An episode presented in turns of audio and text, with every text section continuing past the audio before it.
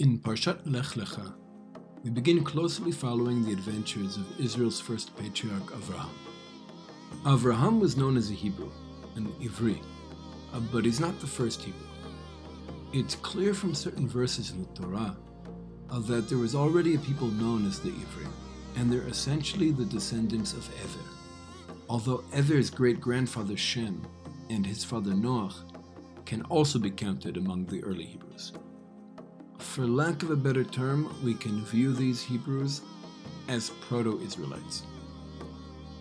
There was also a country known as the Land of the Hebrews, Eretz HaIvrim, as we can see from a conversation later had by Yosef in an Egyptian prison.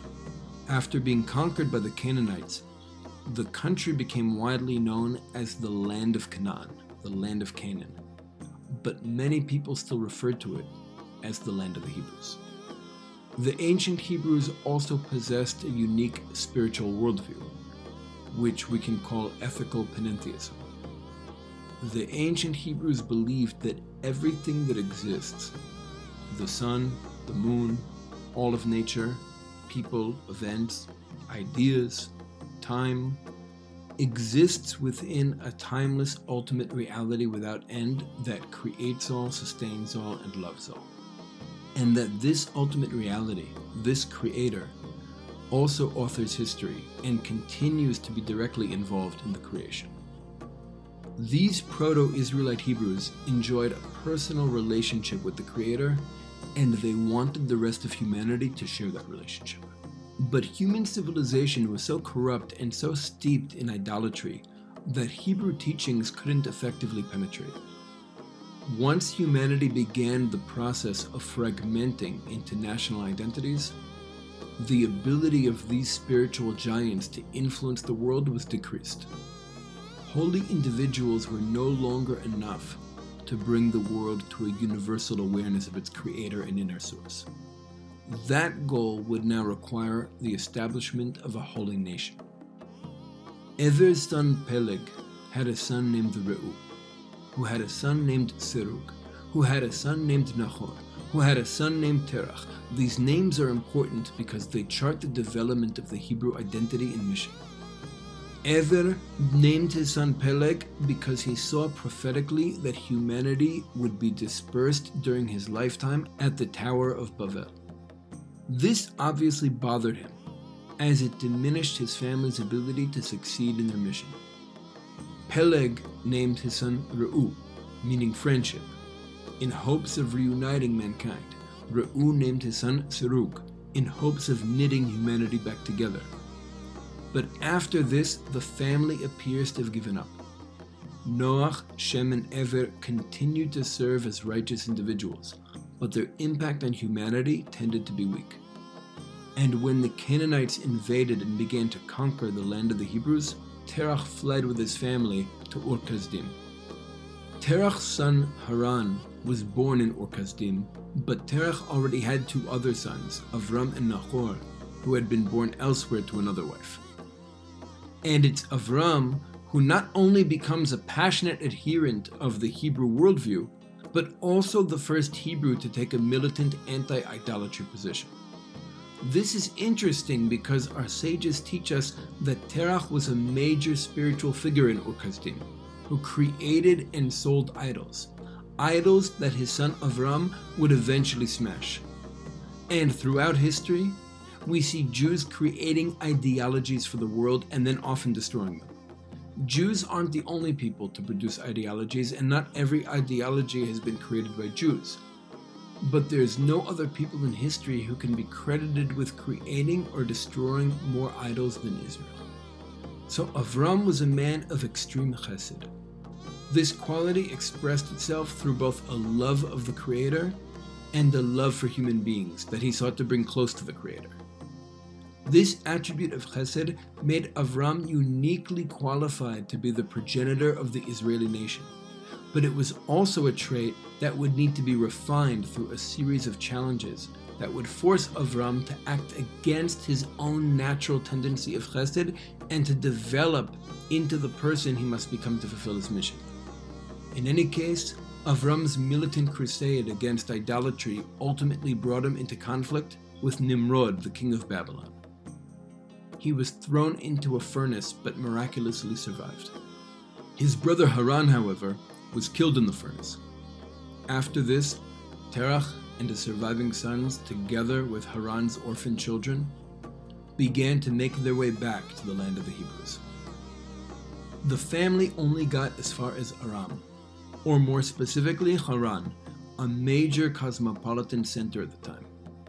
Nahor took Haran's daughter Milcah as a wife, and Avram married her sister Sarai, whose quality of gvura would later help him to refine his own trait of chesed. Avram also took on his nephew slash brother-in-law Lot as his apprentice, and together Avram, Sarai, Lot, and most likely also Nahor and Milcah began to attract many disciples in Aram. It's important to note that the primary difference between Avram's teachings and the dominant ideologies of the time wasn't merely the difference between a belief in one God versus several gods.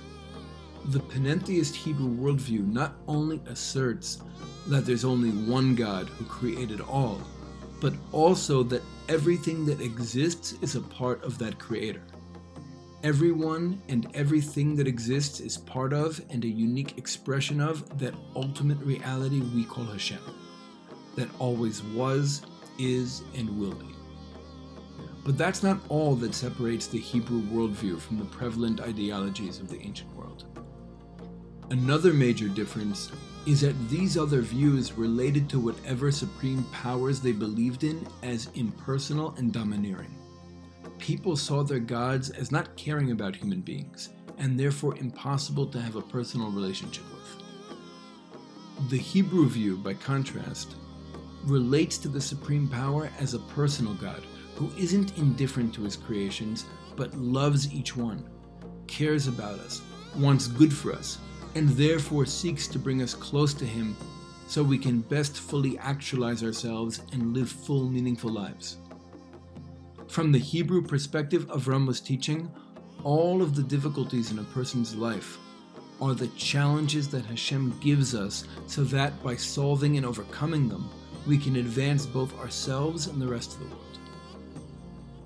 This approach leads a person to recognize Hashem as having created man in his own image, endowing us with thoughts, feelings, and freedom of choice for the sake of being able to engage with us in dialogue. All of our thoughts and all of our actions are our words in dialogue with the Creator, while everything that happens to us and around us are Hashem's words to us. This personal relationship allows us to experience our lives, the world, and all of human history as a dialogue between us and the Creator. In this dialogue, which compels us to conduct ourselves not only morally and ethically, but also responsibly, we attain for ourselves and reveal for others diverse manifestations of Hashem's divine light. So by the time Avram was 75 years old, he and his wife Sarai were still childless, but they had already spread their perspective to flocks of students who began to comprise their community. As a spiritual leader, Avram was successful, and it's understandable that he saw his ministry as the vehicle through which he'd work to reorient humanity towards understanding its true relationship with the Creator. But then Hashem spoke to Avram directly and instructed him to continue on from Aram to the land of the Hebrews in order to establish a unique nation that will bring humankind to higher awareness and fulfillment. We see this divine instruction in Bereshit 12, verses 1 to 3. Hashem said to Avram, Lech lecha, go for yourself from your land, from your relatives, and from your father's house to the land that I will show you. And I will make of you a great nation, and I will bless those who bless you, and him who curses you I will curse. And all the families of the earth shall bless themselves by you. At the end of Parshat Noach, we see Noach's descendants evolve from families with unique cultural identities and territories to becoming nations. And here Avram was being told that he must travel to a specific land in order to become a great nation that will bring blessing not to the nations, but to the families of the earth. So, what's the real difference between a nation and a family? How they act towards one another. The relationship between nations is by definition exclusivist and distrustful. Each nation seeks to strengthen itself and its interests, even if that harms the interests or well being of another nation. But the relationship between families can be inclusive. And those relationship dynamics can lead to a universalism that respects diversity and differences in identity and doesn't demand uniformity. But what was important for Avram to internalize is that the Hebrew mission, which seeks to reunite mankind by transforming nations back into families, requires the creation of a unique holy nation. It happens to be a very strong Hebrew trait to strive for universality, for a connection with all humankind for the sake of humankind's benefit. The danger of this trait is that universalism can very easily be confused with cosmopolitanism. The idea that for the sake of being truly universal, one must deny his own particularist identity and national interests. Hashem's prophecy to Avram sent the exact opposite message. Achieving universal goals must come through a nationalist vehicle. This prophetic experience was a major turning point in Avram's life and worldview. But before getting into Avram's reaction to this directive and the internal struggle that will dominate the rest of his career, it's important to recognize the extent to which the events of Terach's family, who essentially comprised the Hebrews of that generation, have been mirrored by the Jewish people in modern times. Our sages teach us that Ma'aseh Avot Siman Lebanim the deeds of the fathers are a sign for the children. Terach had three sons Avram, Nahor, and Haran. Each should be considered a third of the Hebrew identity that will later come to be known as Israel. Haran, one third of Israel, is killed in an oven in Ur Kasdim.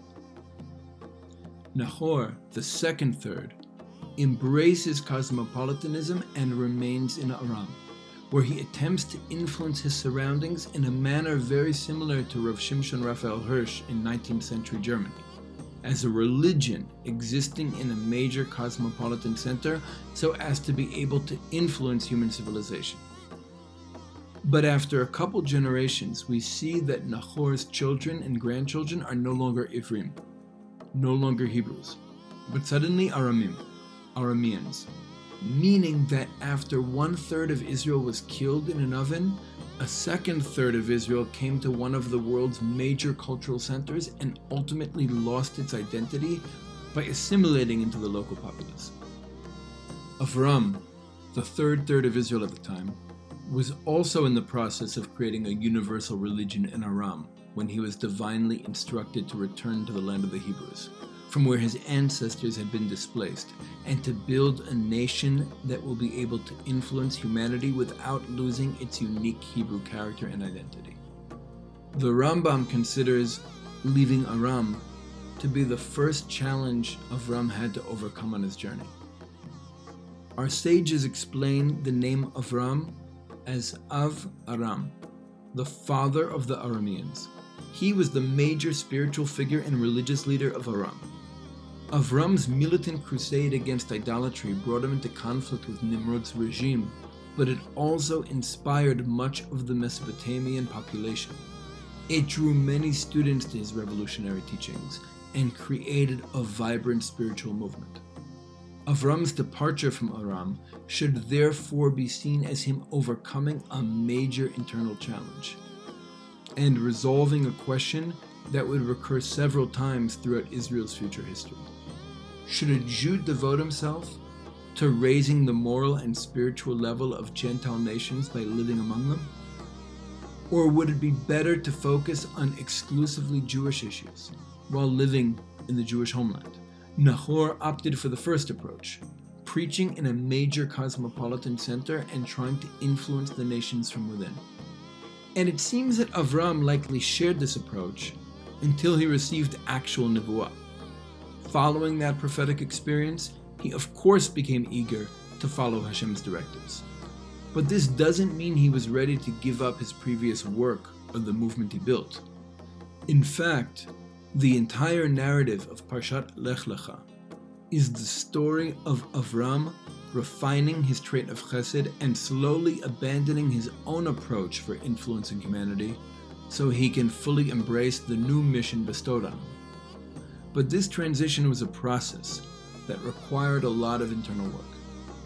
Avram brought with him to the land of Canaan, to the land of Canaan, not only his wife, but also his nephew and all their followers.